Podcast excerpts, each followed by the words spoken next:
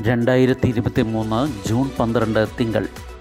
ഇന്ന് ആയിരത്തി ഒരുന്നൂറ്റി തൊണ്ണൂറ്റിയെട്ട് ഇടവം ഇരുപത്തി ഒൻപത് വാർത്തകൾ വായിക്കുന്നത് ജി രവി. ആമസോൺ വനത്തിലെ കുഞ്ഞുങ്ങളുടെ അതിജീവനം തുണയായത് കപ്പപ്പൊടിയും കാട്ടുപഴവും. മൂത്ത കുട്ടി ലെസ്ലിയുടെ കാടറിവും സഹായിച്ചു.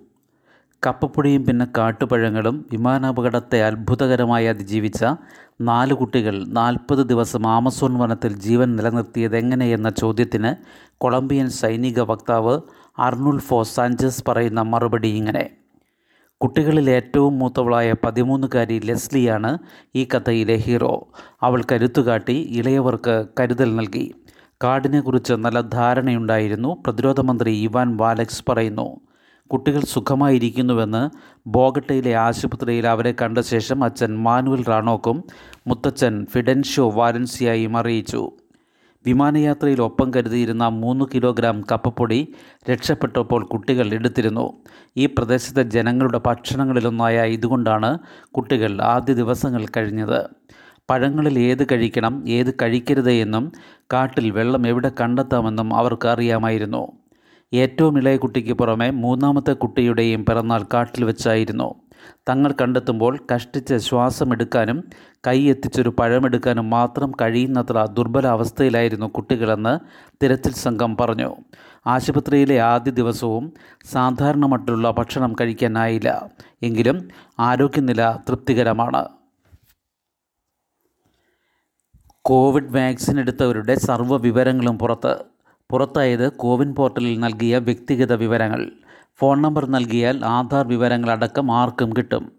കോവിഡ് വാക്സിൻ എടുക്കാനായി കോവിൻ പോർട്ടലിൽ നമ്മൾ നൽകിയ വ്യക്തിഗത വിവരങ്ങൾ ആർക്കും എടുക്കാൻ പാകത്തിൽ ടെലഗ്രാം ആപ്പിൽ ലഭ്യം. വൻ സുരക്ഷാ പിഴവാണ് പുറത്തു വന്നിരിക്കുന്നത്.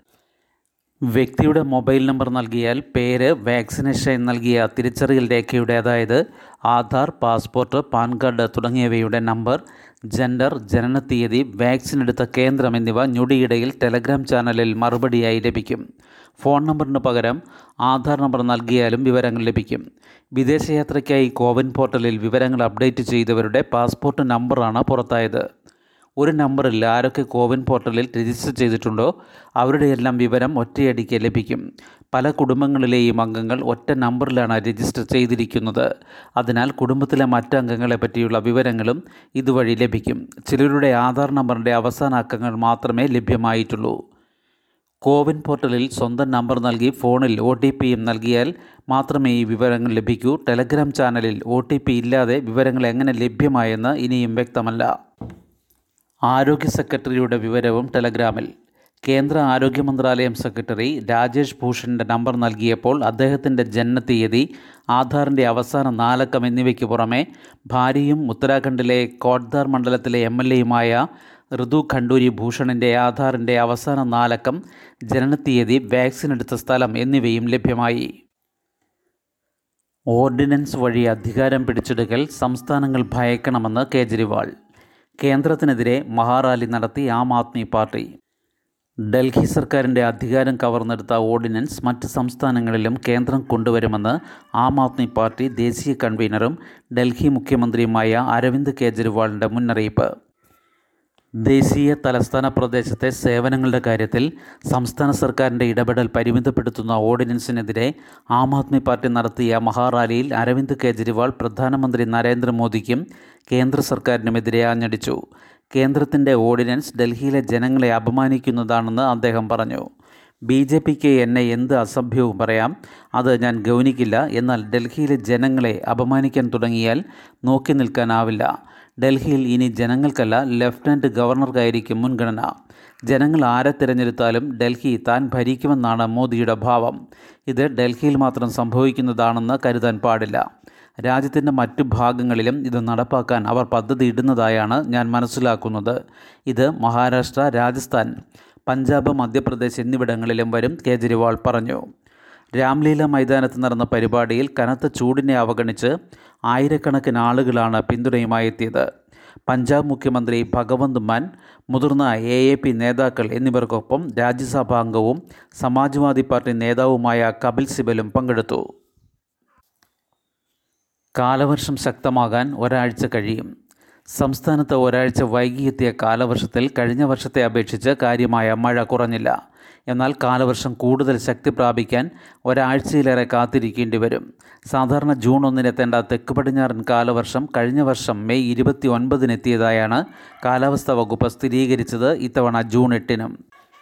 കഴിഞ്ഞ വർഷം ജൂൺ ഒന്ന് മുതൽ പതിനൊന്ന് വരെ എൺപത്തിയേഴ് പോയിന്റ് മൂന്ന് മില്ലിമീറ്റർ മഴ പെയ്തപ്പോൾ ഇത്തവണ ഇതേ കാലയളവിൽ ലഭിച്ചത് എൺപത്തി അഞ്ച് പോയിന്റ് രണ്ട് മില്ലിമീറ്റർ. ഇത്തവണയും പത്തനംതിട്ട ജില്ലയിൽ മാത്രമാണ് സാധാരണ തോതിൽ മഴ പെയ്തത്. പതിനഞ്ച് വരെ ഒറ്റപ്പെട്ട സ്ഥലങ്ങളിൽ ഇടിമിന്നലോട് കൂടിയ മഴ തുടരുമെന്നാണ് പ്രവചനം. ശക്തമായ മഴയ്ക്ക് സാധ്യതയുള്ളതിനാൽ ഇന്ന് എറണാകുളം തൃശൂർ കോഴിക്കോട് കണ്ണൂർ ജില്ലകളിൽ യെല്ലോ അലർട്ട് പ്രഖ്യാപിച്ചു. വ്യാഴാഴ്ച കേരള കർണാടക ലക്ഷദ്വീപ് തീരങ്ങളിൽ നിന്ന് മത്സ്യബന്ധനത്തിന് പോകാൻ പാടില്ല. കേരള തീരത്ത് കടലാക്രമണത്തിനും സാധ്യതയുണ്ട്. അറബിക്കടലിന് മുകളിലായി രൂപം കൊണ്ട തീവ്ര ചുഴലിക്കാറ്റായ ബിബോർ ജോയി ഗുജറാത്ത് പാകിസ്ഥാൻ അതിർത്തി ഭാഗത്തേക്ക് നീങ്ങുകയാണെന്ന് കാലാവസ്ഥാ വകുപ്പ് വ്യക്തമാക്കി. ഇത് കൂടുതലായി വടക്കോട്ടും വടക്ക് കിഴക്ക് ഭാഗത്തേക്കും സഞ്ചരിക്കുമെന്നാണ് പ്രവചനം.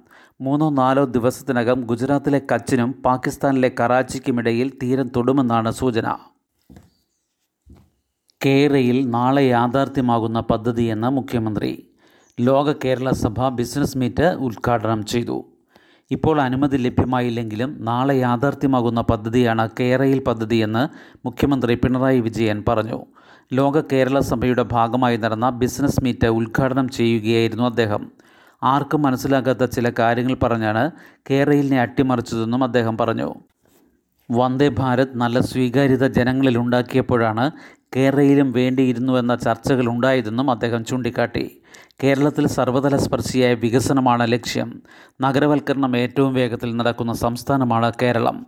ഇന്റർനെറ്റ് ലഭ്യത ജനങ്ങളുടെ അവകാശമാണെന്നും അത് കെ ഫോൺ വഴി കേരളത്തിൽ സാക്ഷാത്കരിക്കപ്പെടുമെന്നും മുഖ്യമന്ത്രി പറഞ്ഞു. ശബരിമല വിമാനത്താവളം യാഥാർത്ഥ്യമാകും. അതിനുള്ള അനുമതി കേന്ദ്രത്തിൽ നിന്ന് തത്വത്തിൽ ലഭിച്ചു കഴിഞ്ഞു. കേരളത്തിലെ റോഡുകൾ മികച്ചതാണ്. അരിക്കൊമ്പനെ കൊണ്ടുപോയപ്പോഴാണ് എല്ലാവരും കേരളത്തിലെ മലമ്പ്രദേശങ്ങളിലെ റോഡുകൾ നല്ല നിലയിലാണെന്ന് മനസ്സിലാക്കിയത്. നിർമ്മാണ രംഗത്തുള്ള പ്രശ്നങ്ങൾ പരിഹരിച്ചു വരുന്നു. ഇപ്പോൾ നിക്ഷേപ സൗഹൃദവും വ്യവസായ അന്തരീക്ഷവും മെച്ചപ്പെട്ടു. ഏറ്റവും ആകർഷകമായ വ്യവസായ നയം കേരളം അംഗീകരിച്ചു. നോക്കുകൂലി പൂർണമായും നിരോധിച്ചു. പരിസ്ഥിതിക്ക് കോട്ടം തട്ടുന്ന ഒരു നിക്ഷേപവും സ്വീകരിക്കില്ല. കൊല്ലം കണ്ണൂർ എന്നിവിടങ്ങളിൽ രണ്ട് ഐ ടി പാർക്കുകൾ കൂടി സ്ഥാപിക്കും. നിക്ഷേപകർക്ക് എല്ലാ സഹായവും കേരളം നൽകുമെന്നും മുഖ്യമന്ത്രി പറഞ്ഞു. ടൈംസ് സ്ക്വയറിൽ മുഖ്യമന്ത്രിയുടെ അഭിസംബോധന ഇന്ന് രാവിലെയാണ്. ന്യൂയോർക്കിൽ നടക്കുന്ന ലോക കേരള സഭാ സമ്മേളനത്തിനു ശേഷം മുഖ്യമന്ത്രി വാഷിംഗ്ടൺ ഡി സി സന്ദർശിക്കും. ക്യൂബ സന്ദർശിച്ച ശേഷമാണ് മുഖ്യമന്ത്രി നാട്ടിലേക്ക് മടങ്ങുക. സമൂഹ മാധ്യമത്തിൽ സർക്കാർ വിമർശനം ജീവനക്കാർക്ക് കർശന പെരുമാറ്റച്ചട്ടം. സമൂഹ മാധ്യമങ്ങളിൽ സർക്കാരിനെ വിമർശിക്കുന്ന ജീവനക്കാർക്കെതിരെ കർശന നടപടിക്ക് പെരുമാറ്റച്ചട്ടം ഭേദഗതി ചെയ്യുന്നു.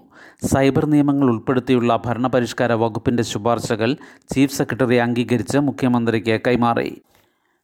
സമൂഹ മാധ്യമങ്ങളിലൂടെ സർക്കാരിനെ വിമർശിച്ച് സർക്കാർ ജീവനക്കാർ കൂടുതലായി എത്തുന്ന സാഹചര്യത്തിലാണ് തീരുമാനം. ആയിരത്തി തൊള്ളായിരത്തി അറുപത്തി എട്ടിലാണ് സർക്കാർ ജീവനക്കാരുടെ പെരുമാറ്റച്ചട്ടം നിലവിൽ വന്നത്. അന്ന് അതിൽ സൈബർ നിയമങ്ങൾ ഉൾപ്പെട്ടിരുന്നില്ല. നിലവിൽ വിമർശനം പിടികൂടിയാൽ നിയമത്തിലെ പഴുതുപയോഗിച്ച് രക്ഷപ്പെടുന്നുവെന്നാണ് വിലയിരുത്തൽ. ഇതോടെയാണ് സൈബർ നിയമങ്ങൾ അധികം ഉൾപ്പെടുത്തി ചട്ടം ഭേദഗതി ചെയ്യുന്നത്. ചട്ടം ഭേദഗതി ചെയ്താൽ പിരിച്ചുവിടുന്നതടക്കമുള്ള നടപടികളിലേക്ക് സർക്കാരിന് എളുപ്പത്തിൽ കടക്കാം. ഫേസ്ബുക്ക് ഇൻസ്റ്റാഗ്രാം ട്വിറ്റർ തുടങ്ങിയവയിലുള്ള സർക്കാർ വിരുദ്ധ എഴുത്തുകൾ ചട്ടലംഘനമായി കണക്കാക്കുമെന്ന് പെരുമാറ്റച്ചട്ടത്തിൽ പ്രത്യേകം രേഖപ്പെടുത്തും. സ്കൂൾ ഫീസായി മാലിന്യം നൈജീരിയൻ പദ്ധതിക്ക് ഫുൾ മാർക്ക്. പുനരുപയോഗിക്കാവുന്ന മാലിന്യം വിറ്റ് കിട്ടുന്ന പണം ഫീസായി കണക്കാക്കും. പുതിയ ബാഗും പാഠപുസ്തകങ്ങളുമായി സ്കൂളിലെത്തുന്ന ലോഗോസിലെ കുട്ടികൾ മറ്റൊരു സഞ്ചിയിൽ വീട്ടിലെ ആക്രി സാധനങ്ങളും കരുതും. വഴിയിൽ തള്ളാനല്ല സ്കൂൾ ഓഫീസിൽ കൊടുത്ത് രസീതി വാങ്ങാനാണ്.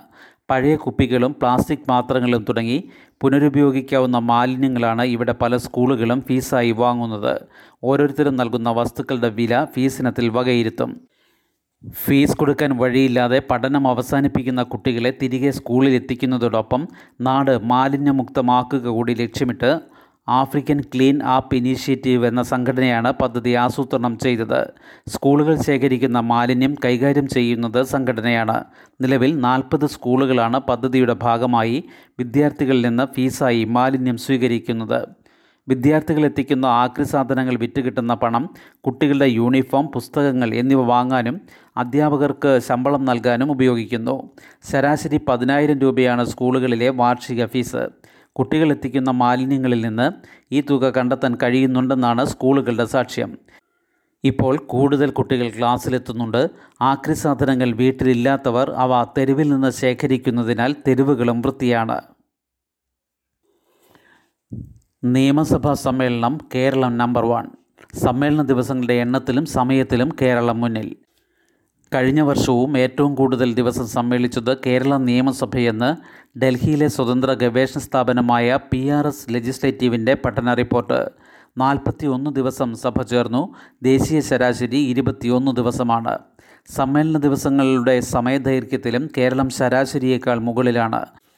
ദേശീയ ശരാശരി അഞ്ച് മണിക്കൂറാണ്. കേരളത്തിൽ ഇത് ആറ് മണിക്കൂറാണ്.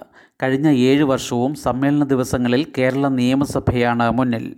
ശുഭദിനം. നന്ദി.